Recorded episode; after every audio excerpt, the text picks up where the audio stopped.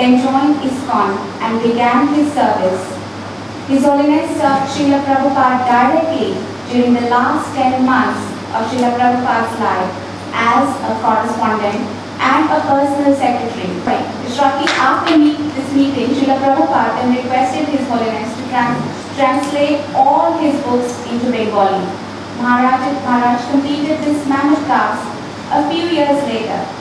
Maharaj has been involved in spreading Srila Prabhupada's movement of Krishna consciousness. He loves talking to devotees. He is very well known for his welcoming and humble manner. He is one of the most erudite scholars of Srimad Bhagavatam and Vaishnavism. Let's welcome His Holiness Srila Bhakti Charu Swami Maharaj with a big Hari Bol. Once more please.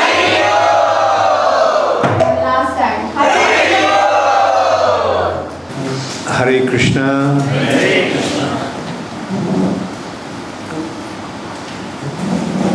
How are you all doing? Happy to see you, all of you. So, this time I selected a topic for the seminar, which is little what should I say, little deep and may appear to be little dry also. Like,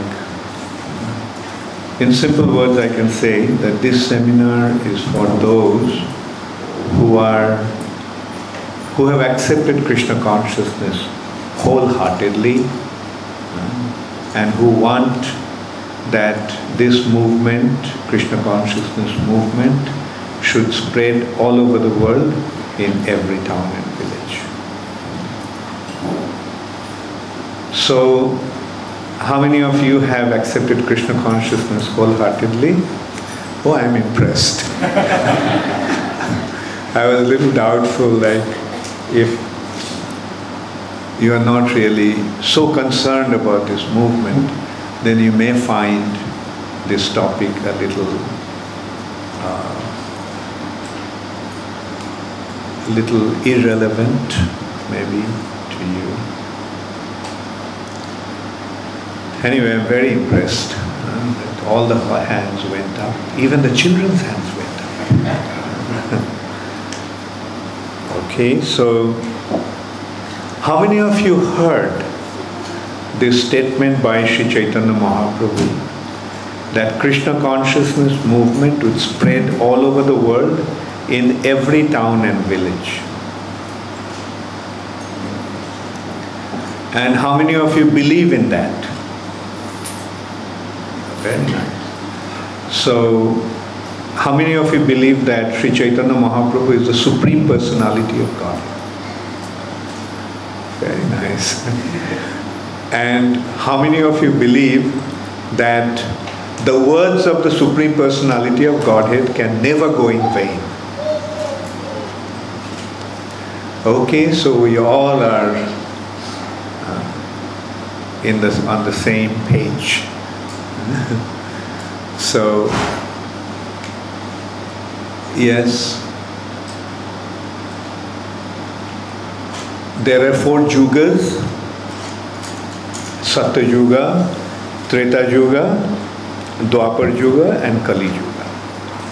And for these four different yugas, there are four different Yuga dharmas.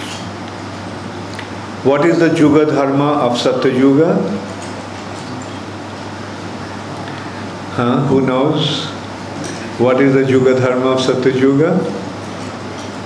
Huh? okay, I heard some whisper coming from Satya. so, yes, meditation. The Yuga dharma of Satya Yuga is meditation. The Yuga Dharma of Treta Yuga is how many of you know?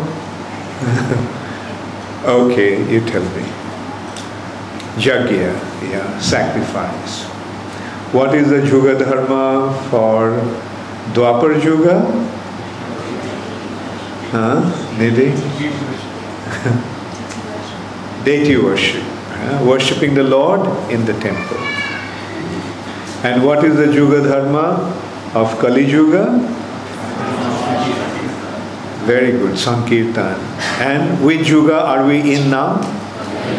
This is, we are in Kali Yuga. So the Yuga Dharma for this age is a congregational chanting of the holy name of the Lord.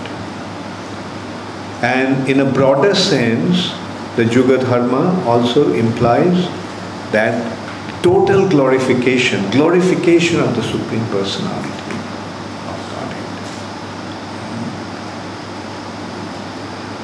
The Supreme Personality of Godhead's glory must spread all over the world, in every town and village. It is going to happen. It is going to happen.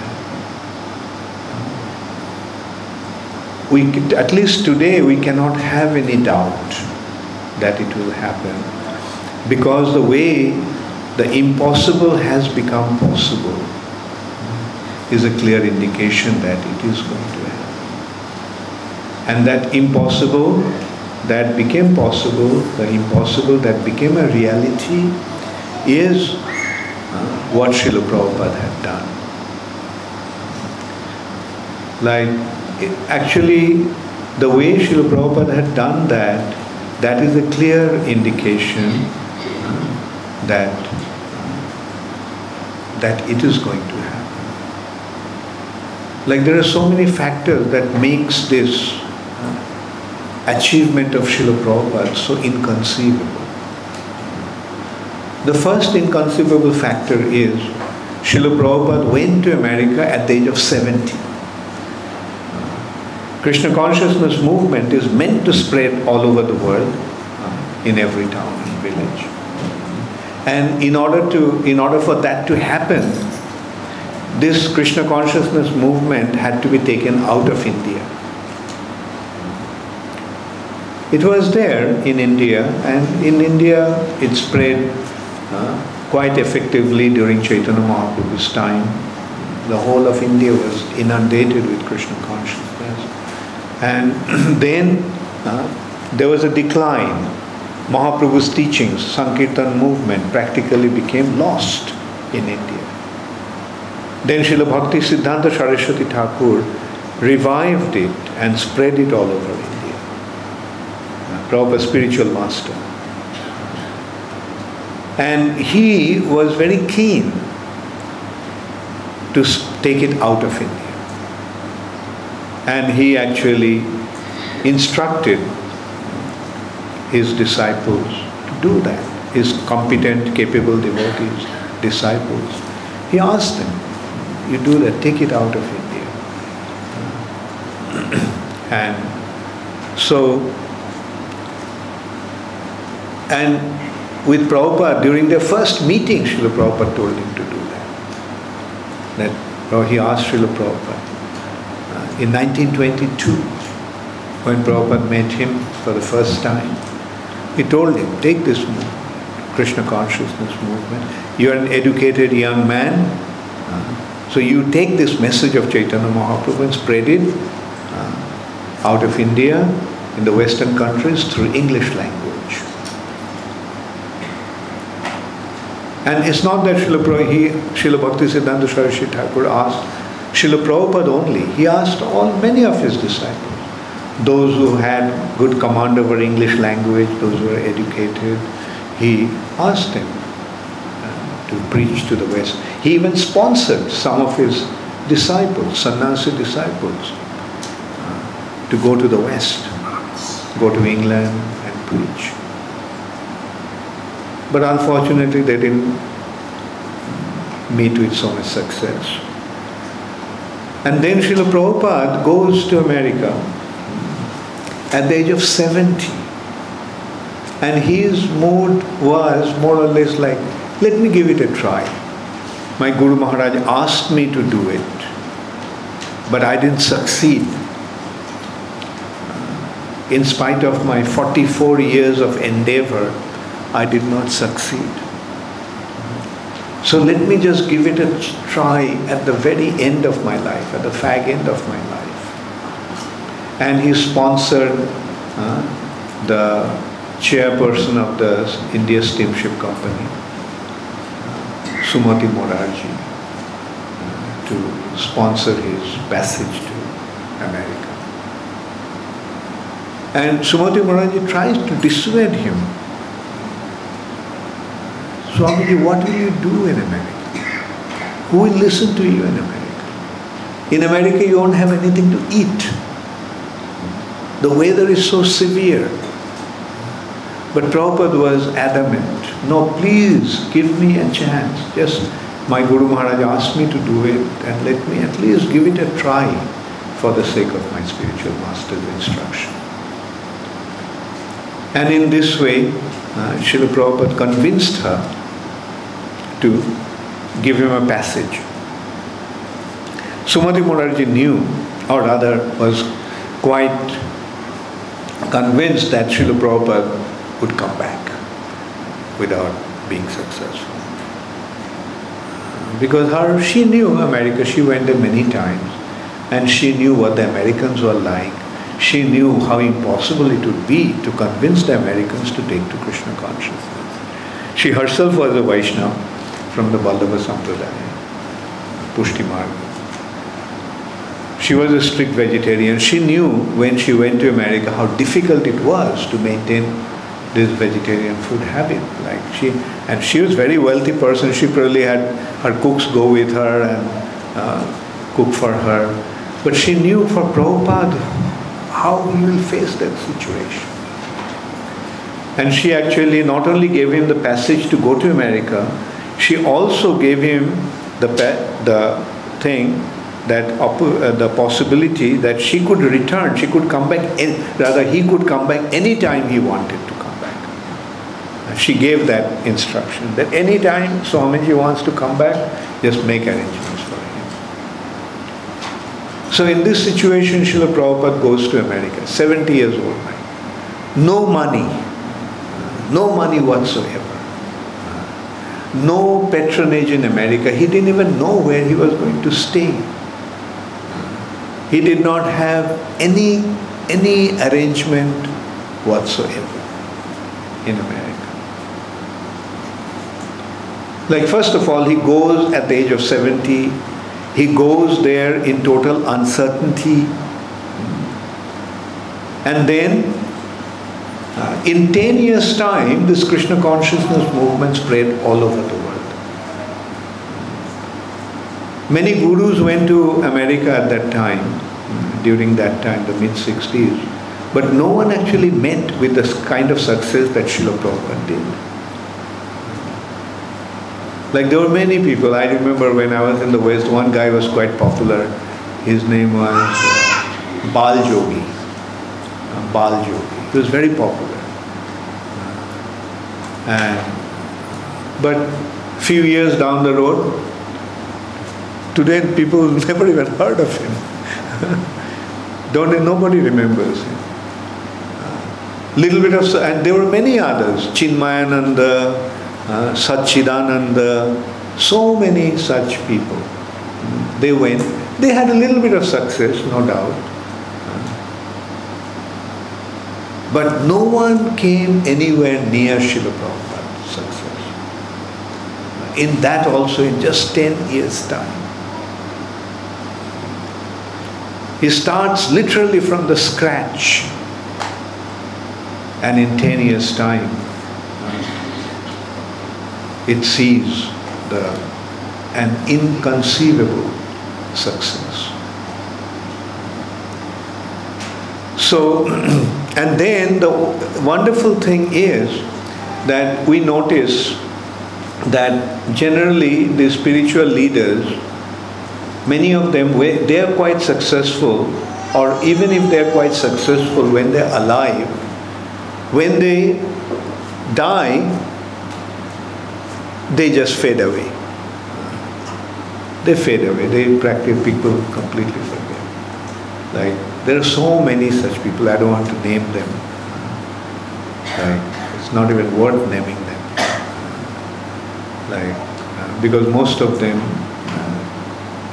they just took advantage of the naivety of the West.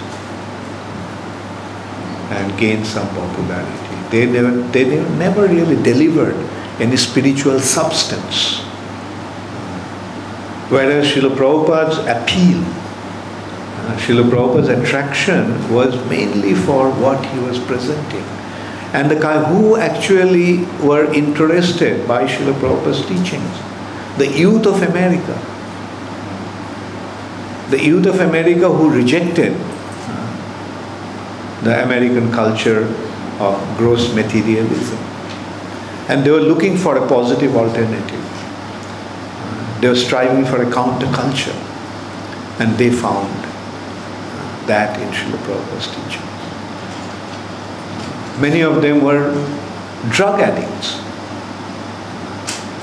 Those days, uh, youth of America were quite taken up uh, by uh, LSD. I don't even know what it stands for. Anyway, everybody knows LSD. and it's a, it's a chemical hallucinative, hallucinogenic drug. And any other drugs, like it gives you a kick for the time being. Like, like any intoxicant. It takes you high. But for how long you stay high? Like uh, with the alcoholics, the, those who drink alcohol, there is an expression, hangover.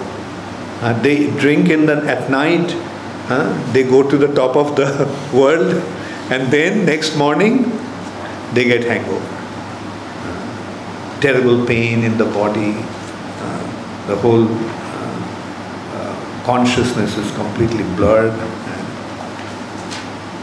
So that is the natural consequence of taking drugs or intoxication. And they found the positive alternative of intoxication in Krishna consciousness, in chanting the holy name. And they came up with, came up with a slogan stay high forever. Chant Hare Krishna and stay high forever. Meaning, when you chant Hare Krishna, you go high and never come down. Whereas with other intoxicants, you go high and then you come down, and coming down is very, very painful. So that's what I meant, like Prabhupada was giving, giving the real substance, and whoever took that, they saw that this is the thing. Uh, everybody wants to go high. Everybody wants to experience uh, that, that joy in the heart.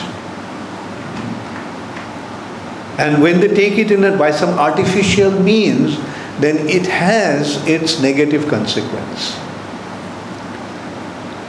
But that's not the case with Krishna consciousness.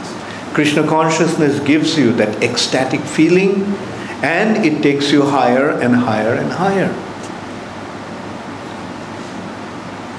And not only it's a feeling of the heart, but it is an intellectual stimulation as well because it convinces you completely. Like whatever you are searching for, you find the real substance in Srila Prabhupada's teachings, which is actually the gift of Sri Chaitanya Mahaprabhu. Like, for example, when I became interested in spiritual life, I used to think the goal of life is to attain liberation, mukti.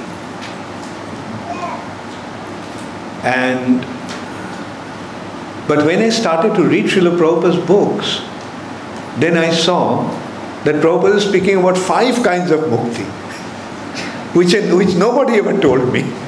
Like, I heard about mukti, liberation, and so forth, but what liberation was, was not clearly defined.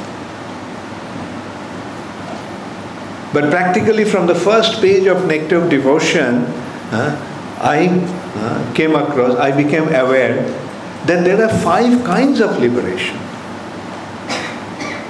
And out of them, four are positive and one is negative.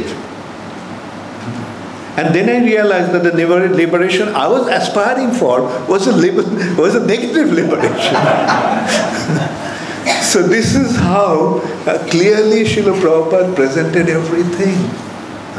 That it also stimulates our intellect uh, with the proper wisdom. Uh, everything becomes crystal clear uh, from Srila Prabhupada's teachings. Another thing that is so impressive, uh, like today we are practically living in a world of impersonalism. Even those who believe in God, hmm, what is their what is their understanding of God? God is light, or God is energy, or God is something like that. Very few people, actually nobody in today's world, at least to me, gave me the understanding that God is a person. I met quite a few sadhus in India, but practically none of them gave, gave me that clear understanding. But when I started to read Srila Prabhupada's books again, uh, from the very beginning, for first few pages, Prabhupada made it clear God is a person. God is a person and He is Krishna. Everything became crystal clear. Who doesn't know about Krishna, at least in India? Everybody knows Krishna. But uh, there was no under, clear understanding who Krishna is. The understanding was, oh, Krishna is another form that one imagines. Or Krishna is an incarnation of Vishnu, and there are five kinds of worship, five murtis you meditate on. For the, for the sake of convenience, uh, this is the understanding that to, to meditate on Brahman, impersonal Brahman, is difficult. To fix your mind on impersonal is difficult, so you imagine a personal form. Imagine a form. And when you make advancement, then the form will disappear. and uh, there are uh, five kinds of forms that you can uh, imagine, meditate on. Uh, one is Vishnu, one is Durga, one is Shiva, one is Surya, and one is Ganesh. Uh, they are known as Panchopashana. So anyway, uh, so many misconceptions are floating, uh, at least in Indian spiritual scene. But in one stroke, Srila Prabhupada just uh, washed them away. And it's so relevant actually, Prabhupada's prayer. Nirvishesha Shunnavadi Paschatta Deshatarine. He removed the misconception of impersonalism and voidism from the Western world. And when it gets cleared in the West, then it will get cleared in India also. because uh, India looks up to the West, whatever the West does, India follows. So, anyway, uh, the point that I was trying to make is that what Srila Prabhupada achieved or the way Krishna made Srila Prabhupada achieve things is so inconceivable that nobody can possibly have any doubt that the prediction of Sri Chaitanya Mahaprabhu will become a reality.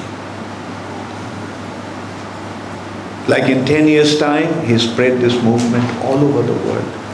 In, in such a way.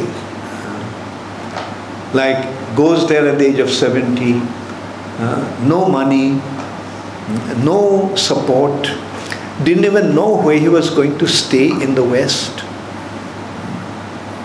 Like these are such, uh, such impediments. But we can see how Srila Prabhupada overcame all those impediments and fulfilled the prediction of Sri Chaitanya. All over the world, Krishna consciousness movement spread. It may not have spread all over the world in every town and village, but the ground has already been made. Like, now it's a matter of time. Another thing is that very important consideration in this respect is creation of the institution of ISKCON. creation of Srila Prabhupada's institution. Actually, this movement was started, revived, I would say. Like if we look at the history, then we'll see 500 years back Chaitanya Mahaprabhu came, and within a very short time, again, in about 10 12 years' time, Chaitanya Mahaprabhu spread this movement all over India. All over India. He literally inundated India with Krishna Krishna prema. But then gradually after Chaitanya Mahaprabhu's disappearance, this Krishna consciousness movement disappeared. There were all kinds of apasampradayas, uh, meaning all kinds of unscrupulous introduction to in the name of Chaitanya Mahaprabhu's teachings. Like he was so famous uh, that uh, people started to come and started to introduce their things in the name of Sri Chaitanya Mahaprabhu's teachings. Like there are Aul, Baul, Lara, Lady, there are uh, 14 Apasampradayas. These Apasampradayas, uh, Apasampradaya means uh, the the unscrupulous cults pretending to be followers of Sri Chaitanya. But they are totally deviant. They, are, they have nothing to do with Chaitanya Mahaprabhu's teachings. They are presenting their own things. In simple words, we can just give you an idea what these apasampradayas are like. In Krishna consciousness, when you join ISKCON, what do you have to do? You have to follow uh, some regulative principles, uh, four regulative principles, no meat eating, no intoxication, no illicit sex, and no gambling. Because on these four pillars, dharma is standing austerity, mercy, cleanliness, and truthfulness.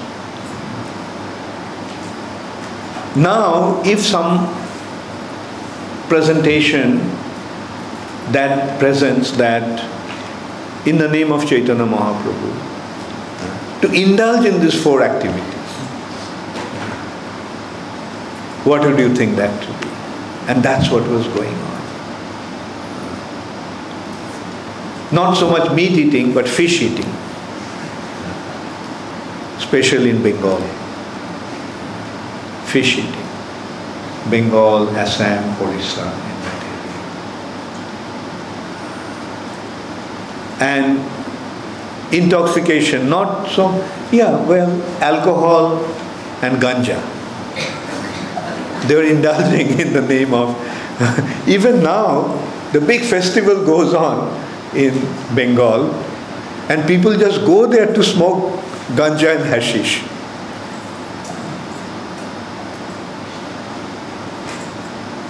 Then uh, illicit sex. Uh, they're under kind of another group.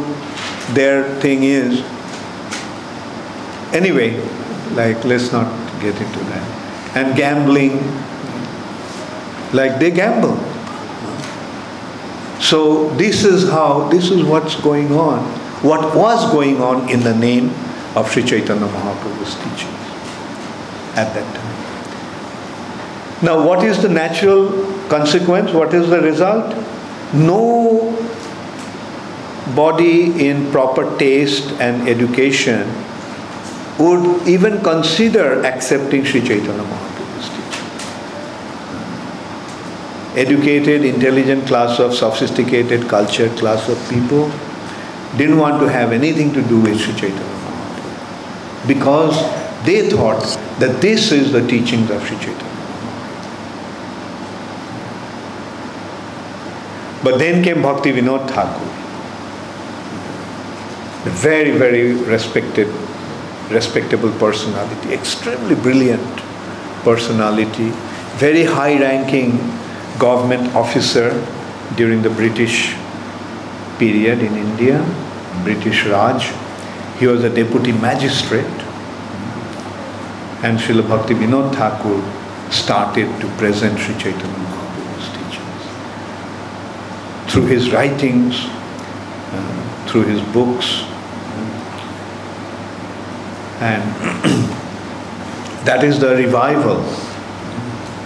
That is how the revival actually took place. Then came Srila Bhakti Siddhanta Saraswati Thakur, an extremely qualified son of Srila Bhakti Vinod Thakur. He actually came as his son, Bhakti Siddhanta Saraswati Thakur, as a response to the prayer to Lord Jagannath. Bhakti Vinod Thakur used to pray to Lord Jagannath. He was the custodian of Jagannath Puri temple at that time. It was under the government uh, custody and Bhakti Vinod Thakur was the caretaker of the temple. So uh, he used to pray to Lord Jagannath that I am not able to spread the teachings of Chaitanya Mahaprabhu although I have revived it, but I am not able to spread it because I am so busy myself. Also, I am uh, stuck in the government service and I am getting old. Please send me a qualified assistant. And as a result of that prayer of Bhakti Vinod Thakur, Lord Jagannath sent Srila Bhakti Siddhanta Saraswati. And Bhakti Siddhanta Saraswati Thakur started to uh, spread this mission. And mind you, before he embarked on this preaching mission, Bhakti Siddhanta Saraswati Thakur was in total recluse total, uh, uh, totally withdrawn from everything, just chanting the holy name for 10 years In Mayapur. In 10 years he chanted 1 billion, he took a vow uh, of chanting 1 billion names. So anyway, so this is how he prepared himself. And then he comes to Calcutta to start to preach. And what did he do? Uh, he inspired uh, intelligent, educated class of people and with them, uh, he formed an institution because he saw the importance of an institution to continue the mission. As I was saying, like we see uh, that there are many charismatic personalities who come and they establish themselves very nicely.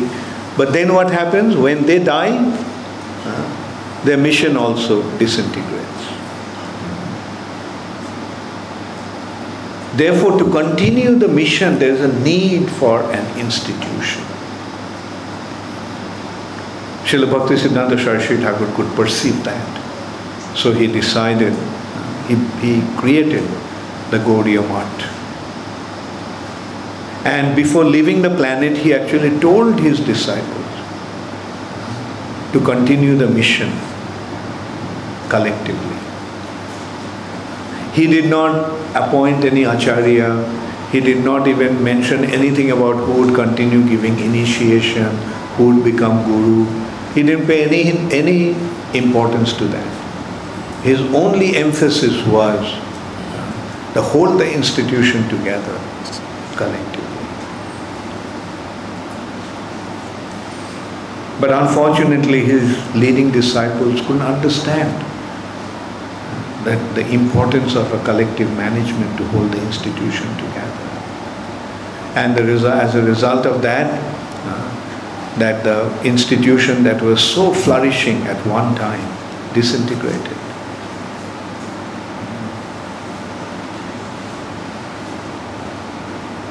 Most of his leading disciples were carrying on. All the sannyasis, they didn't fall down, most of them carried on. They were preaching, they were giving initiation, they had their temples, but that massive preaching mission came to a standstill. From that, we can actually see the importance of an institution. The importance of an institution is essential, absolutely essential for the propagation of Krishna.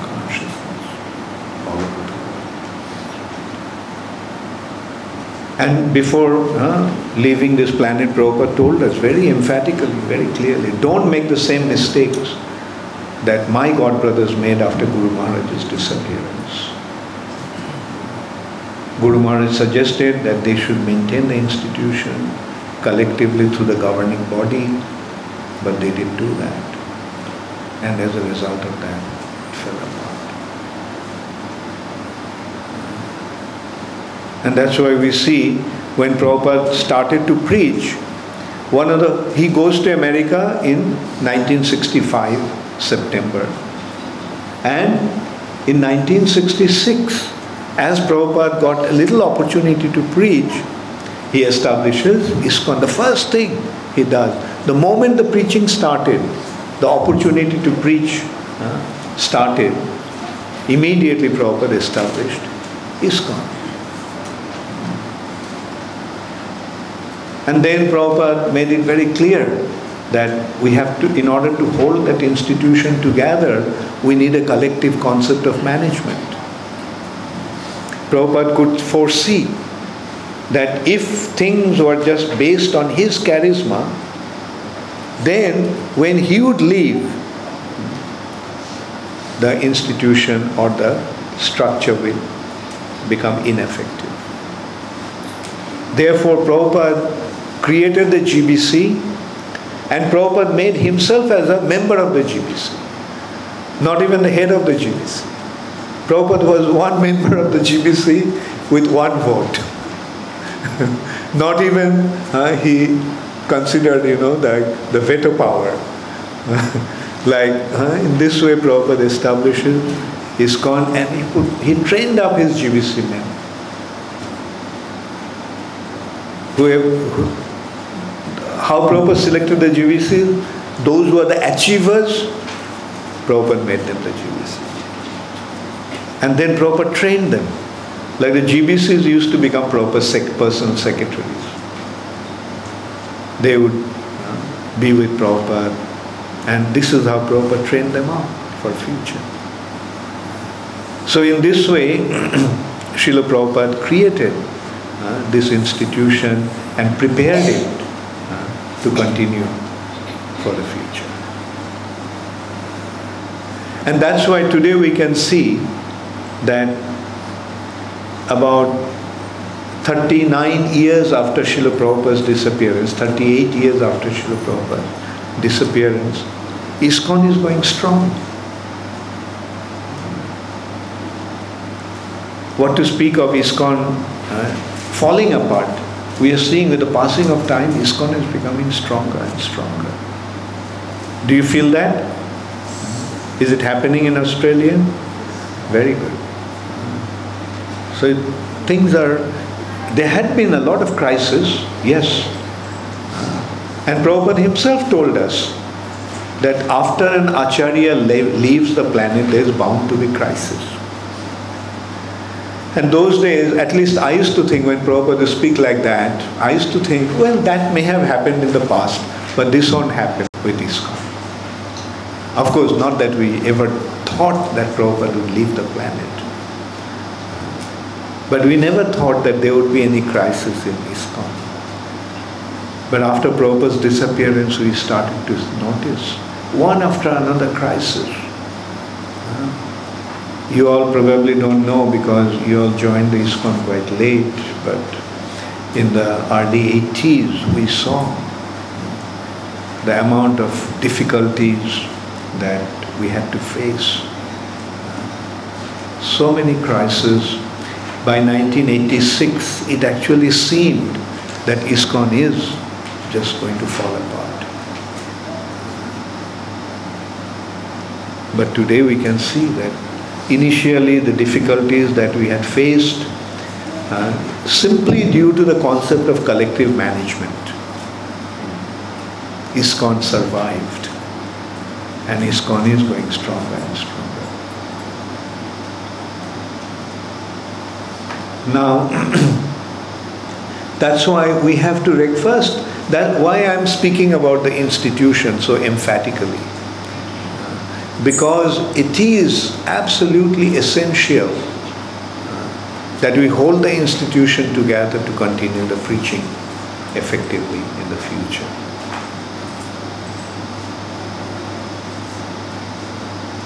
Like a personality uh, like Srila Prabhupada uh, comes only once in a blue moon. And a personality like Srila Prabhupada only can create an institution like ISKCON. Like, I mean, if you look at it, like, you know, if somebody thinks, well, somebody will come and create a better institution than ISKCON, or an institution as effective as ISKCON, as ISKCON. Now, can it happen? Huh? Can it happen? I'll tell you why it cannot happen. First of all, the a spiritual institution needs the spiritual foundation. And those foundations are the scriptures. Uh, and Srila Prabhupada actually created ISKCON on the foundation of those scriptures, they are his books. Prabhupada himself said, the books are the basis. The basis of our movement is Srila Prabhupada's books. And what are the principal literary scriptures uh, for this uh, propagation of Krishna consciousness? Or what are the principal scriptures today? Vedic scriptures today? Bhagavad Gita, Shrimad Bhagavatam, Chaitanya Charitamrita. Srila Prabhupada translated all three. So, so Srila Prabhupada has secured uh, the movement on the basis of these three books. Now, who is going to translate these books again? In order to establish the institution, you need the scriptural foundation. So, who is going to, what will be the foundation? The foundation has been monopolized by Srila Prabhupada. so, that's one thing. Okay. then, Srila Prabhupada was the first one to go to America, go out of India and establish the institution. So that way also, uh, Prabhupada holds a very special right. If anybody goes and starts something, uh, he won't be able to actually uh, compete with Srila Prabhupada or uh, supersede Srila Prabhupada. And the way Srila Prabhupada established Krishna consciousness movement already all over the world, uh, who can even do that? ISKCON is already there. And uh, as I said, like, if it's a possibility, if ISKCON falls apart, then the thing is that nobody else can create another institution like this. And on top of everything, 37 years after Srila Prabhupada's disappearance from the planet, the society did not disintegrate. Rather, the society, ISKCON society, is becoming stronger and stronger. So that is another, like, what was the worst period? Just consider a small little seedling is just growing. What is the most difficult period for that seedling to grow?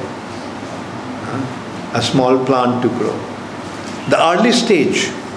Once it has gone through the uh, initial stage, when it needs the fencing, then it doesn't need any fencing. Now this tree can stand on its own. So that is what has happened to ISKCON. The worst phase uh, we have been able to uh, go by, and now uh, it is a growing stage. And with the passing of time, we will see uh, it is growing more and more and more.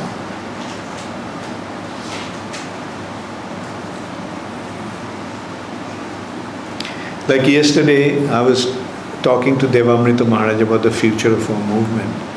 And both of us came to the conclusion that although we are not really working so hard on our succession, that means who will become future GBCs, will, we are working on it, but not that effectively. But uh, we can rest assured that the future of this movement is safe. Why? Because the kind of people that are joining the movement, they are going to carry this movement forward. Like so many qualified devotees, um, in this room even, so many qualified individuals like yourselves are there. And you have been convinced about this movement and you all are going to carry on. And that is a sign of the conviction. Today, many of you may be uh, working, today, many of you may be running a business, today, many of you may be studying. But if that, when the challenge will come, uh, whether to commit ourselves to push this movement forward or maintain our uh, household life and so forth, I know many of you will opt for. I'm already seeing it. So many of you are here. You say, "Well, uh, I'm just preparing myself uh, to secure my family situation and become fully involved in Krishna consciousness. And when you have that spirit in the hearts of so many qualified individuals, I am convinced that the movement is safe.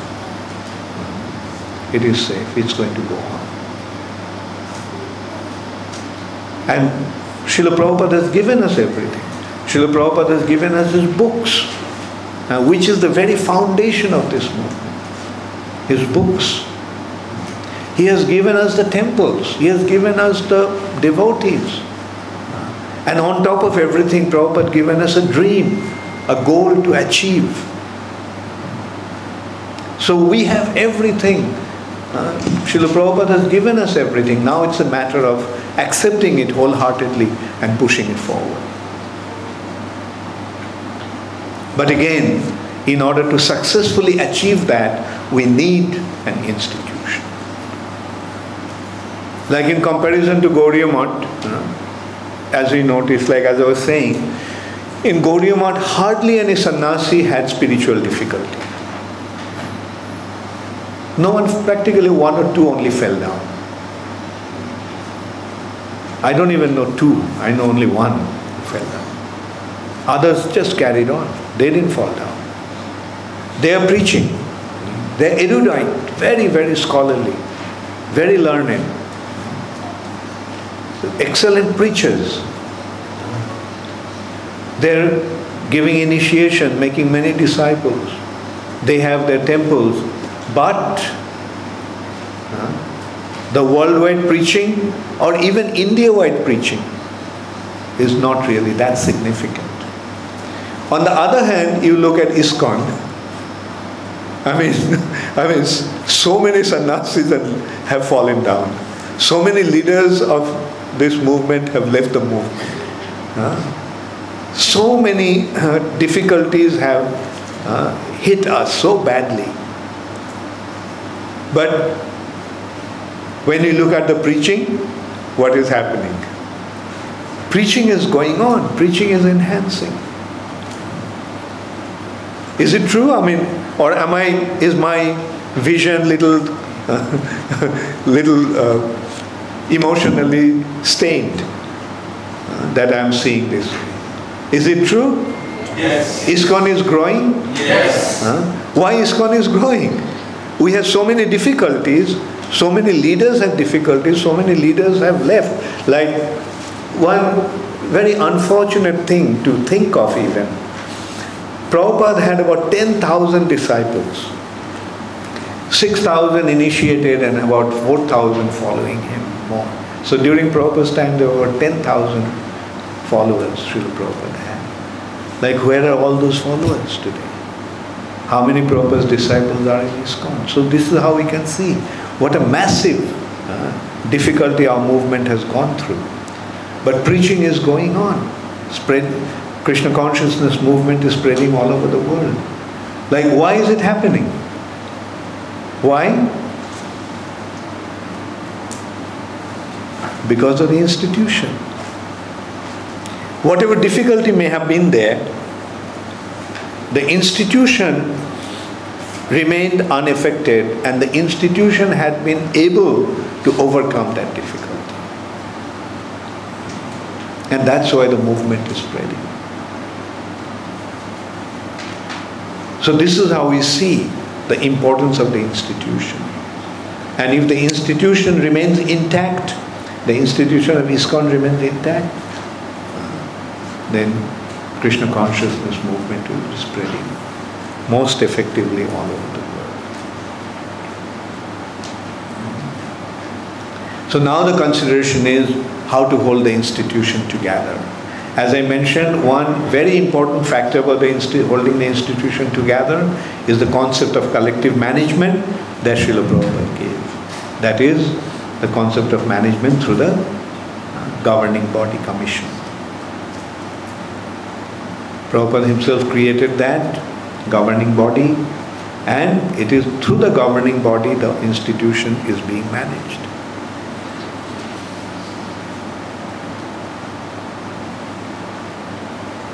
So, to hold the institution together, this concept of collective management is essential.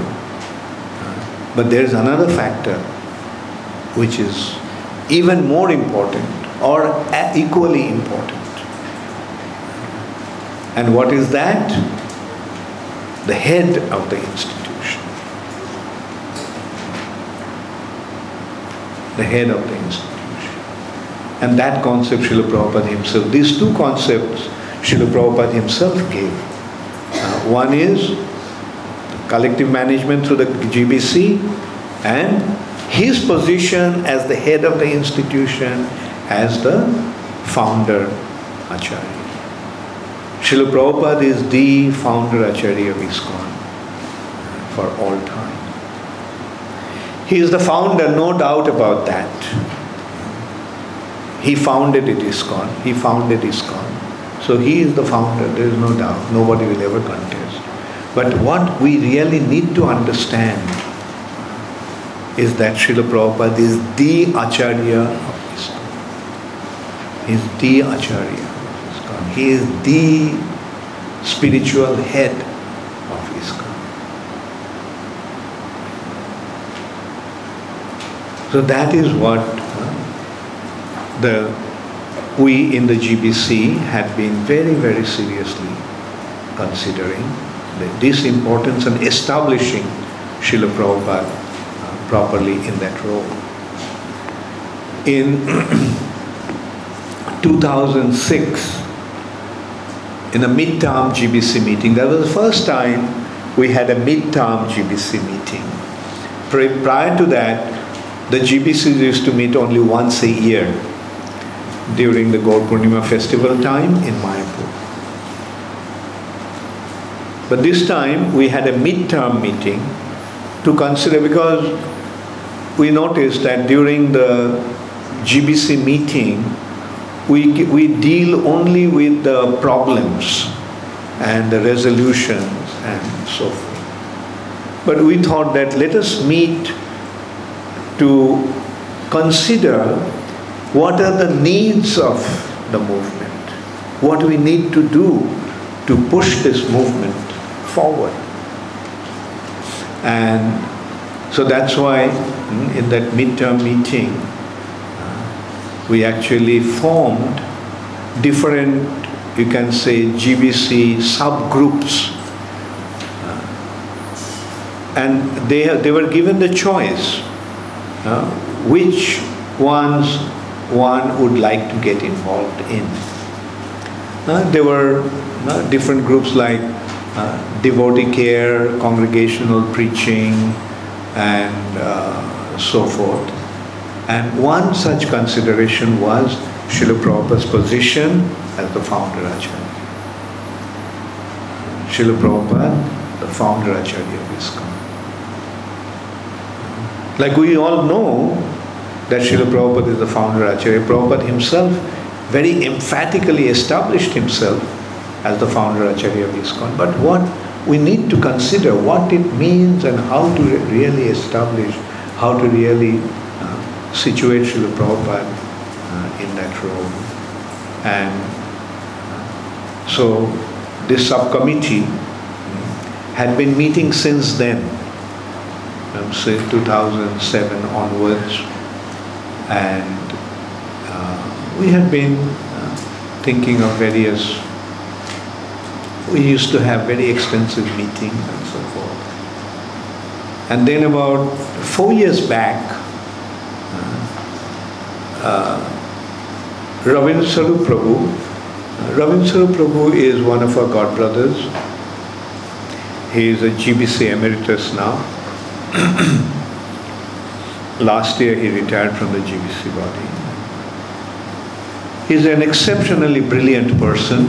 He's a student of philosophy. I mean, he did his PhD in philosophy and religion from the Penn University of Pennsylvania, one of the most prestigious universities in America. And uh, so he came up with the points and he presented it to us. And uh, it was actually uh, the culmination or essence of all the discussions that we had been having, we wanted him to sum it up. And uh, so he did that. He presented it in about four or five pages. And, and when he read it out to us, our reaction to that was, now you elaborate it. You have given the sutra, now you give the bhashya. You give uh, the essence, uh, essential understanding, but now you elaborate it and explain it for everyone to properly understand it. And he, as a scholar, he actually did an extensive research and he took three years we used to actually get quite frustrated with him year after year. Where's the book? Where's the book? But he was taking his time. And finally, last year, we came up with this book.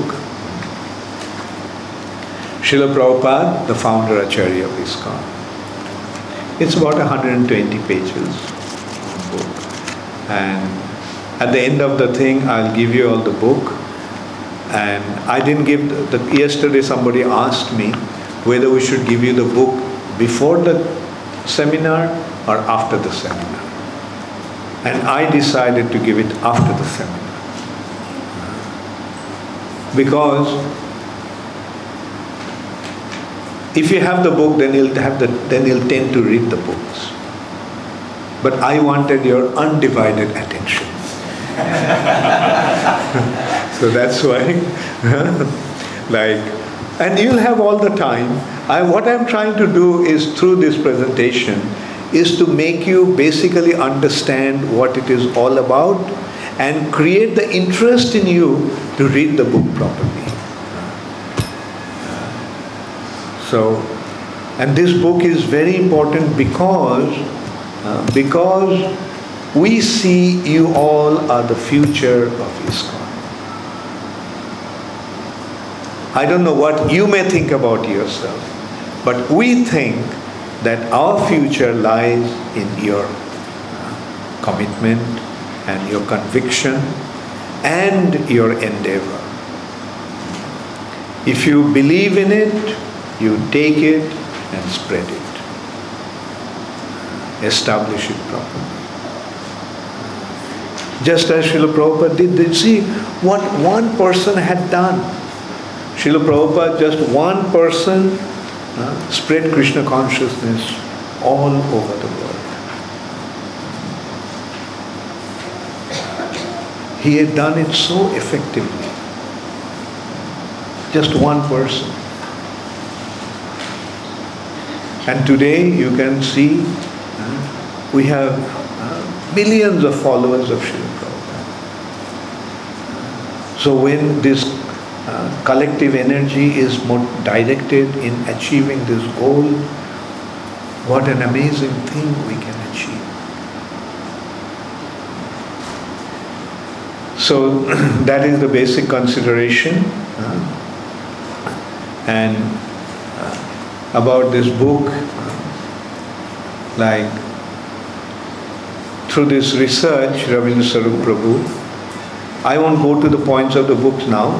In the afternoon session, I'll go through those points that came up in the book. And uh, today I want to open it uh, after a short while uh, to questions. And I'm, I noticed that in sessions like this, many of you will have many relevant questions. And from that questions, answers probably will be able to charm uh, the essence of this topic even more effectively. And so let us uh, consider, let us become convinced, first of all, that Sri Chaitanya Mahaprabhu has given the perfect process for spiritual advancement in this age. Today, in the age of Kali, due to the influence of the age of Kali, the world has become extremely degraded. The world has become very, very fallen. People are very sinful in this age. It's a natural phenomenon. The age of Kali is the age of adharma. Age of Kali is an ocean of sinful activity. But this age of Kali has one great advantage. That is just by chanting the holy name of the Lord, one can very easily achieve spiritual success. In one hand, it's extremely degraded, but at the same time, it has the possibility of elevating to the highest platform very, very easily because the mercy of the Lord has come down in this age. Like you can see, like every every day, the world situation is becoming so critical. Like just consider the world before 9/11. World was so different. Like everything was so smooth, everything was so prosperous, everything was so uh, bright and convenient. But since 9-11, the world has changed drastically. Especially when I travel so extensively, I notice it. And then you consider one after another how things have changed in just few years' time. And terrorism today has become the worst problem of this world and they are becoming more and more uh, powerful. They're gaining more and more ground. They're gaining more and more popularity. Now the terrorism today has come into uh, a terrorizing, ter- terrorists are having their own kingdom. ISIS is they are now establishing their kingdom. And mind you, it's just the beginning. It'll keep on increasing. Terrorism is going to be the worst problem of this world today. Like previously, the wars used to take place between two nations, between different nations. The the soldiers wearing uniform used to fight. You could identify who is who from the uniform. There was a specific area that the battle used to take place. But today what's going to happen? Today what's happening? Or to, tomorrow what will happen? Those uh, enemies don't, they don't wear any uniform they don't have any geographical boundary. They can be your next door neighbor.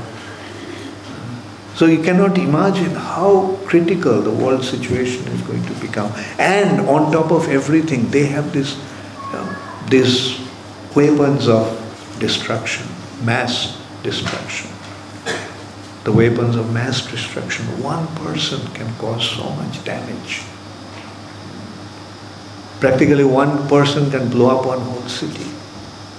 Or not even one person, he doesn't even have to be there. Uh, one bomb can destroy one whole city. I mean, we cannot even imagine what's going to happen tomorrow. The world situation is becoming so critical. And mind you, no government, no army, no arrangement will be able to deal with that. Today they may be trying to deal with that, but we can see that they are not able to deal with that. And who knows how critical is going to become in the near future. So at a time like that, what is going to be our? Where are we going to seek our refuge? Chaitanya Mahaprabhu, his Sankirtan movement, Krishna consciousness movement. This is ultimately the world will see that this is the only solution.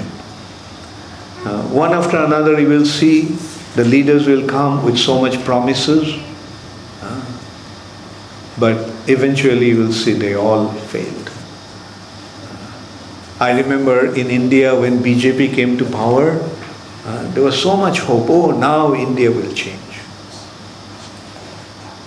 Now Narendra Modi has come to power. Everybody is so hopeful.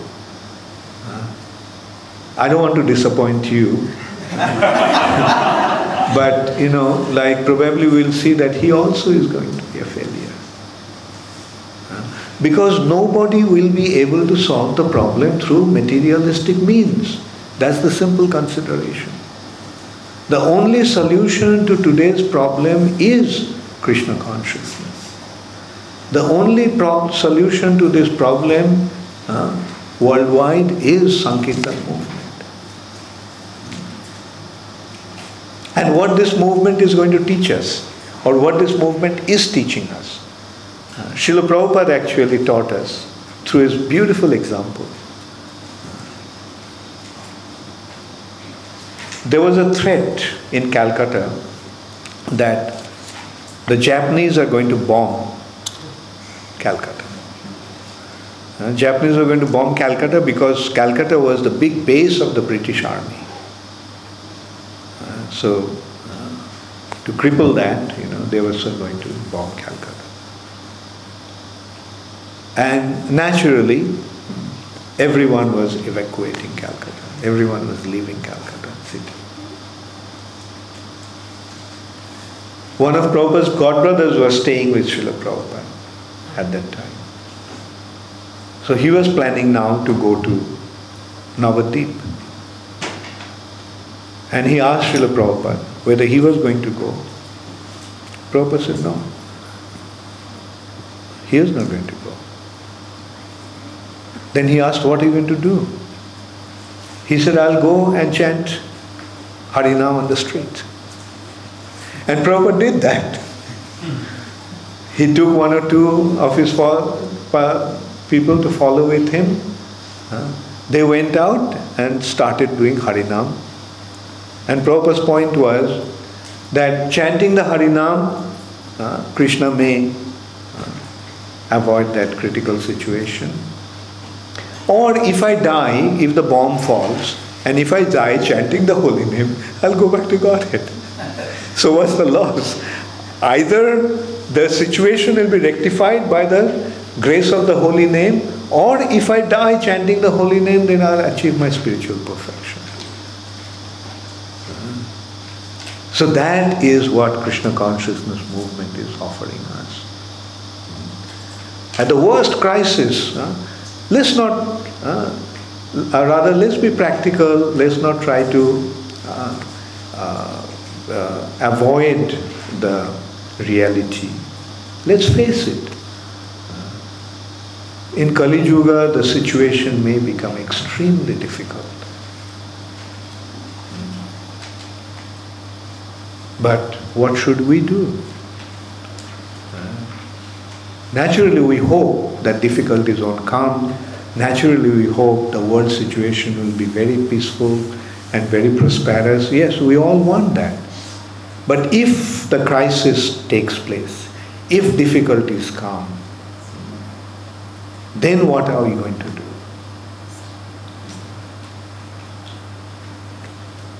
That is what we have to be convinced about. We have to be convinced about it ourselves and we have to convince others about it as well. That this is the only solution.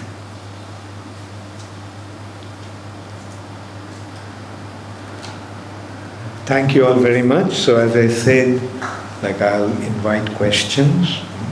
You can either ask the question verbally or you can write it down also. Probably it will be better if you write down.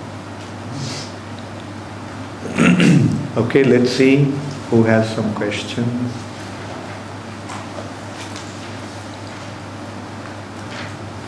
Yes. Take the mic. So at the very beginning, you were talking about um, how Bhaktisiddhanta Saraswati Goswami Maharaj, he was, when before he left, he said to them that, if I've read correctly, I doing it, but he said to them that he was more concerned about how they spread the movement other than the initiations and um, and all of that stuff. So I was wondering that um, I had a few questions based on that. So how did how did the how did his disciples know how to carry on the process of initiations and specifications? How to give to someone if Yeah. well, what actually he pro- probably meant is the hold the institution together and then rest will automatically happen. You know, like collectively you decide how initiation will take place. Collectively you decide when new people come and join the movement, how to guide them. Uh, so that, that is what he uh, meant that you know if you if the inst- like in ISKCON we are seeing the institution is held together and the rest is going on automatically collectively the devotees are deciding what is best for the movement and they're carrying on in that way. So are there the specifications for the qualifications for initiation written in the scriptures or is there another criteria? no qualification naturally has to be there qualification naturally like for example to be a teacher uh, you have to have certain qualification otherwise how will you teach and the spiritual i mean not only the gurus like everybody in spiritual platform you know has to be exemplary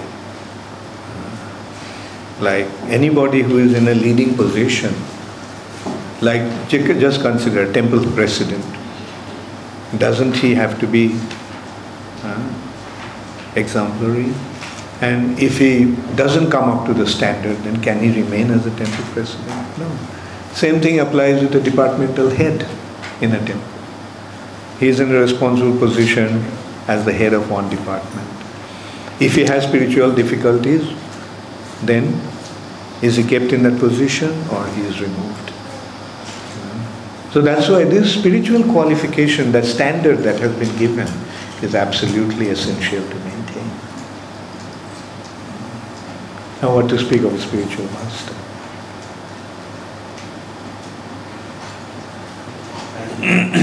Yes. Thank you so much. Um, at the start of the talk, you were talking about how uh, Srila Prabhupada at that age went with, with a lot of determination to spread Krishna consciousness. Um, I was just wondering, how can we imbibe that same determination? Because we try our best to push forward the movement. But again, Prabhupada is an exemplary personality who can um, try to imitate the same determination, but how can we imbibe the same mood? Very good, very good question. Yeah. You see, I will say that there is little difference between those days, Prabhupada's situation, our situation. Like, you see, initially when Gaudiya Math was carrying on nicely, Prabhupada never really thought of taking any leading role. He said he was happy just helping them and, you know. But when the mission stopped, then Prabhupada saw something has to be done, especially after going to the West. Initially, when the opportunity came to spread Krishna consciousness there, Prabhupada invited his god brothers, come. Uh, the opportunities are there to preach, and we can all fulfill the dream of our Guru Maharaj. Only when they did not respond, Srila Prabhupada decided to form ISKCON.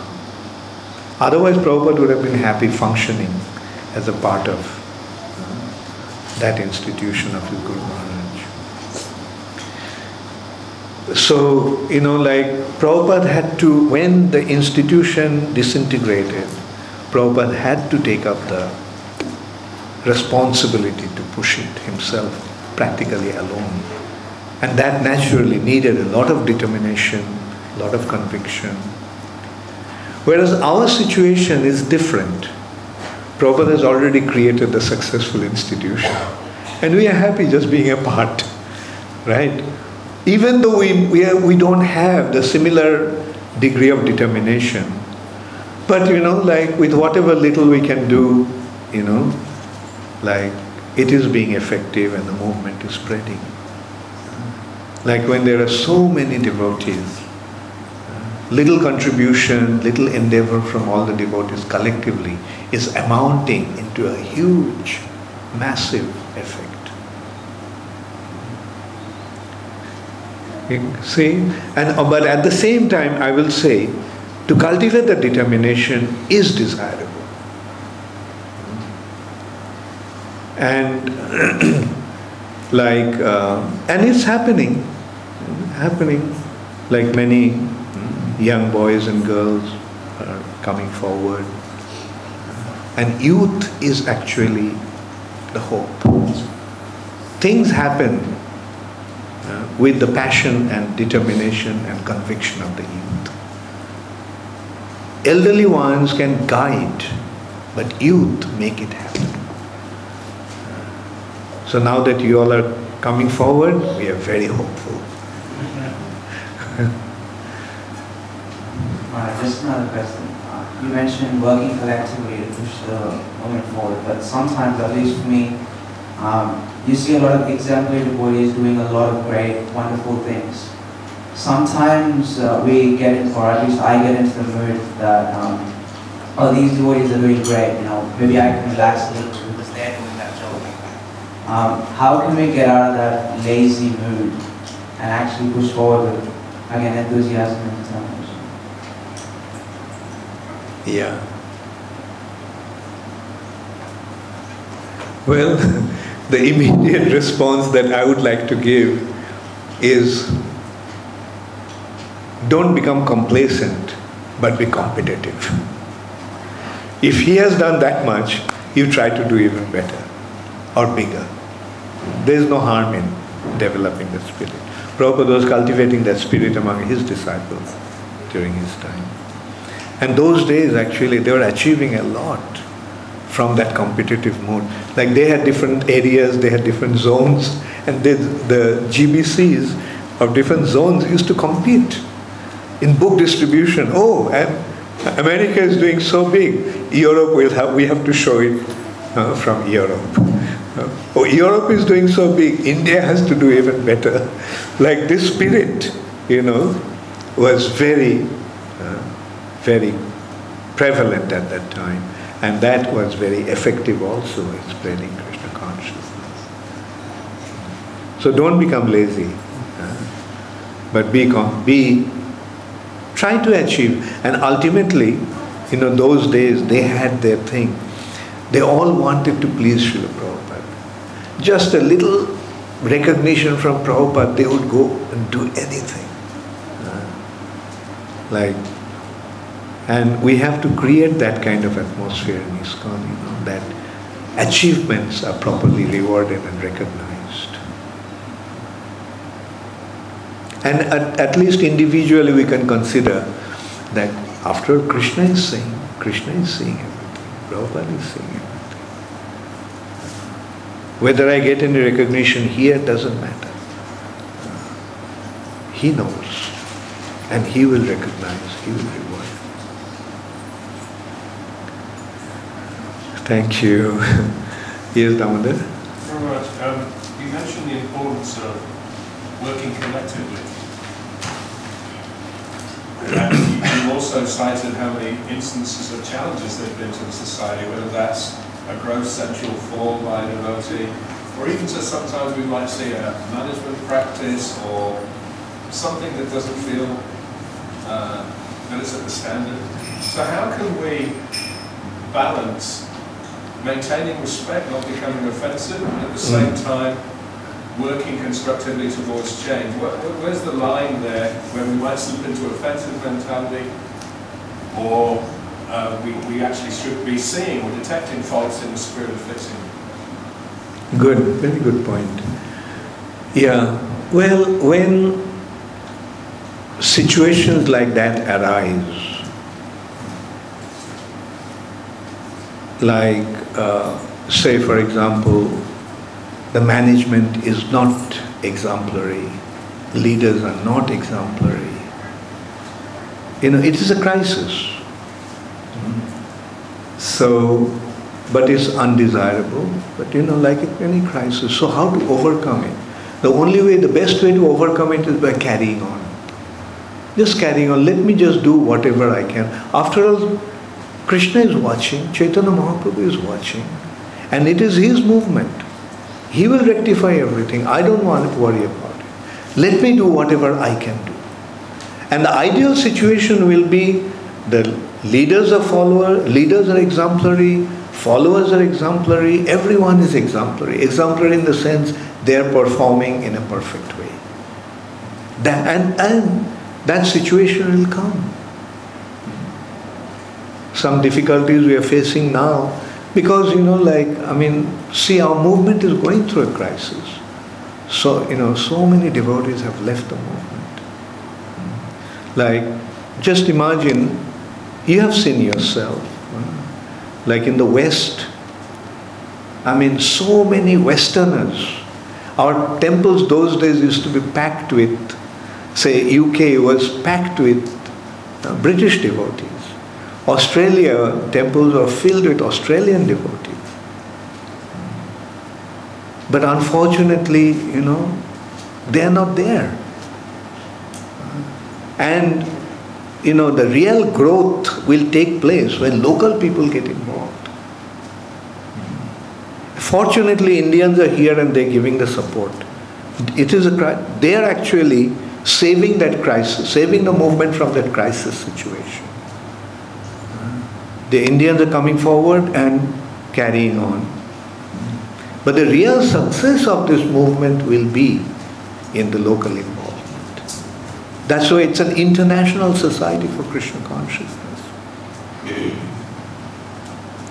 So when there are difficulties, we should not become disappointed. We should not lose heart. We should just carry on, carry on.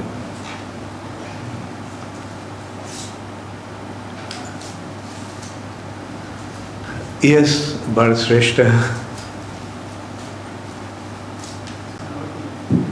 Yeah. it's- uh, regarding the, uh, uh, so this is the age of Kali, and the greatest weapon of Kali is basically quarrel. And remember one of the lectures in which he said, you know, Srila Prabhupada said that no one can destroy ISKCON from outside, but it can happen from inside. So basically, I think what he's referring to was the quarrel part. So how can we actually uh, take this into consideration, like how can we reduce that, how can we increase the cooperation, basically the cooperation? Yeah. Well, at least I can say that we can rejoice now that that possibility of ISKCON being destroyed from inside is not there anymore. like because ISKCON internally has become very strong. Like devotees are, And external attacks, what it does, it, it enhances our resolution. It makes us more determined when there is an attack from outside. So when the external situation becomes critical, uh, internally we'll become more strong. So that is how it will work. And as I was saying, like, you know, internally the possibilities of difficulties or possibilities of crisis is there, you know, damage is there. But, you know, worst phase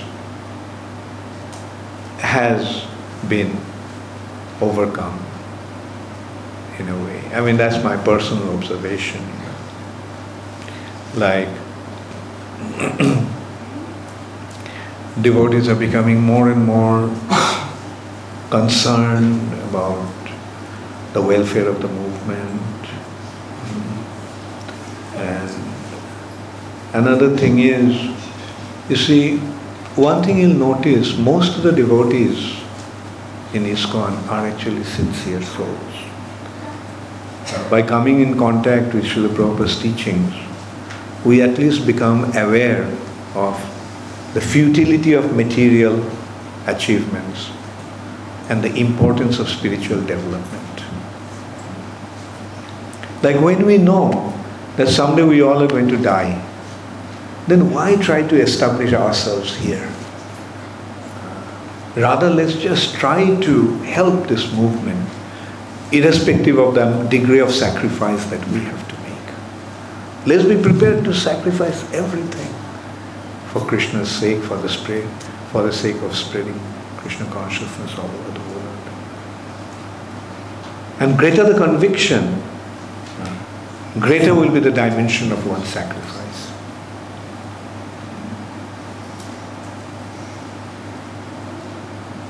And I'm seeing individuals, you know, giving up you know, very coveted jobs to be fully involved in Krishna consciousness.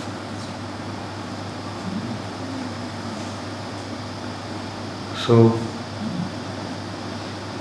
the movement needs support, and that support will come from its members.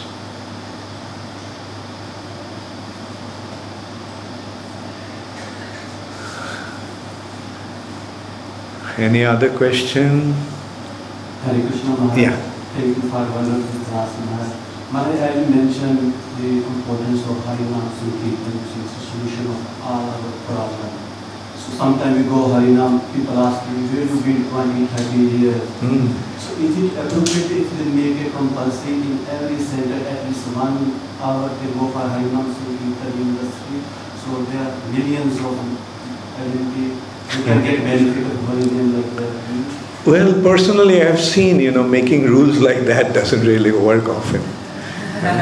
It is better to make people aware of the importance. And another thing I can tell you, you can rest assured, we can rest assured that today these devotees may not be going out in Harinam.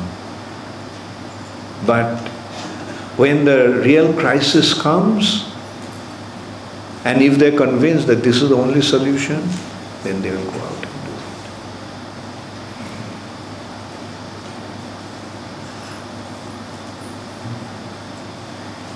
And we have, and main thing is that, you know, like we have to have that faith that Krishna will take care. Uh, Krishna took care of Prahlad Maharaj. Uh, Krishna took care of Arjun. Krishna took care of Draupadi. So if I surrender to Krishna, then Krishna will take care of me. That faith we have to have. And how Krishna takes care is beyond us. Can the child imagine how the father is going to take care of him? No, it's beyond him. But he is happy just depending upon the father. My father is here, I don't have to worry about anything. And when you have a father like Krishna, who is the supreme personality of Godhead, why should you worry? Uh, he is omnipotent, he is omniscient, he is omnipresent. Uh-huh. So that faith we have to enrich ourselves with.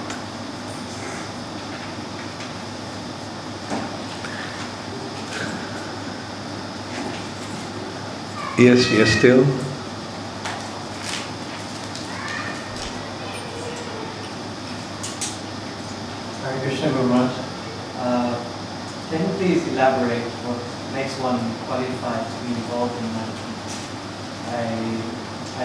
Said loyalty to Srila Prabhupada, but everyone, everyone part of ISKCON has that. But what distinguishes one uh, to be in a leading position, a management position?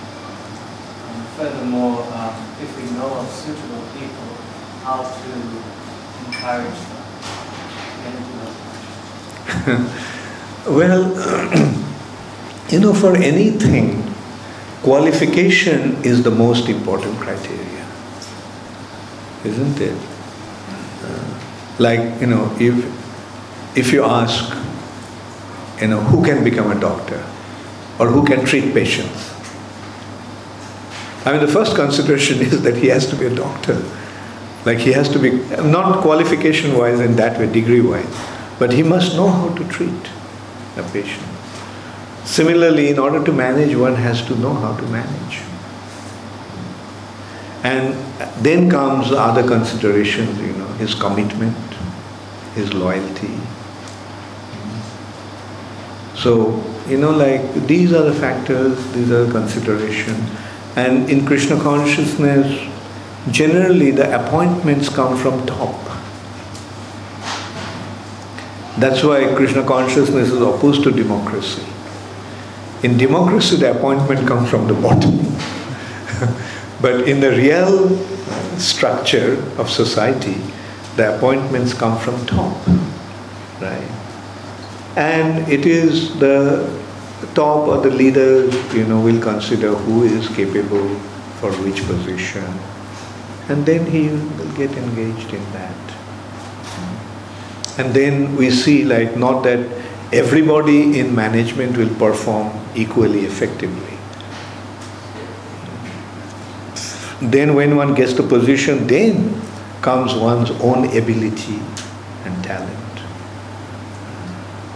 Like for example, you know, like so during the Second World War, America had so many generals, but there was only one Patton. General Patton. I mean, in his own right, he became, because he was such a capable general. The capabilities come out like that.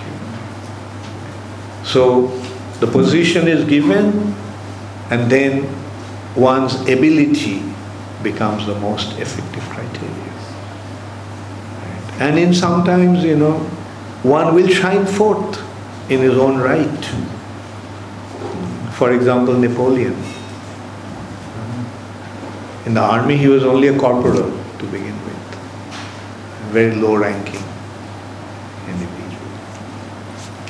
But with his own brilliance, you know, he came up to what he was.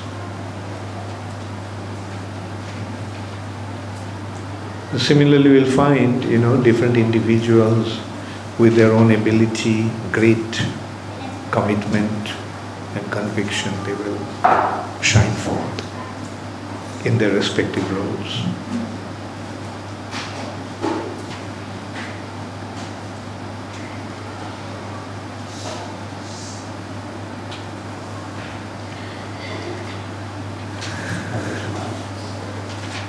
When it comes to preaching, um, what should be the, or can you elaborate, what should be the minimum requirement for that Minimum requirement for preaching. Because Maharaj, you also mentioned, um, Bhakti Siddhanta Maharaj has uh, spent like 10 years to, before started preaching. Actually, Prabhupada spent a lot of time to get ready for preaching. And um, common, common people like uh, us, uh, like me. So what should be the qualification? Like suppose some, some people say, if you are um, sincere, that's enough. Some people say it's different, different ideas. So can you please? Yeah. Well, our situation and Srila Bhakti Siddhanta Saraswati Thakur's situation and Prabhupada's situation are different. Our situation is different from theirs. You see, they are like our father and grandfather you know, who actually created a dynasty, right? And we are enjoying their kingdom as the princes. so that is our role. We don't really have to worry about that. They have given us everything. We simply have to fit into the family, right? And as far as the qualification is concerned, I mean, what I understood from Srila Prabhupada is that the only qualification you need to preach is to understand that Krishna is the Supreme Personality of Godhead and you are his eternal servant. So if you just know this much, Krishna is God and everybody is his servant, you can go out and preach. And in this respect, I just remember one incident. Prabhupada's secretary at that time was Shamsundar Prabhu and Mother Malati was his wife and they had a daughter, Saraswati. So they were in India and one very important person came to see Srila Prabhupada. I think he was a minister or something. And while he was waiting to see Srila Prabhupada, Saraswati, about six, seven years old girl, was talking to him. So she asked, Do you know Krishna? So he kind of half jokingly said, jokingly said, No, I don't know Krishna. He said, Oh, you don't know Krishna? Krishna is the Supreme Personality of Godhead. And Prabhupada said, That is preaching. you know, a six year old girl can tell a minister, You don't know Krishna? Krishna is the Supreme Personality of Godhead. Hmm? So Prabhupada did not really, you know, encourage that kind of attitude that first I have to become a learned scholar and then I'll go out and preach. No. Whatever you know, whatever you have understood, you go and tell that to people. And that will work. Okay. Okay, so I'll take one more question. Anyone for the last question for this session? Okay.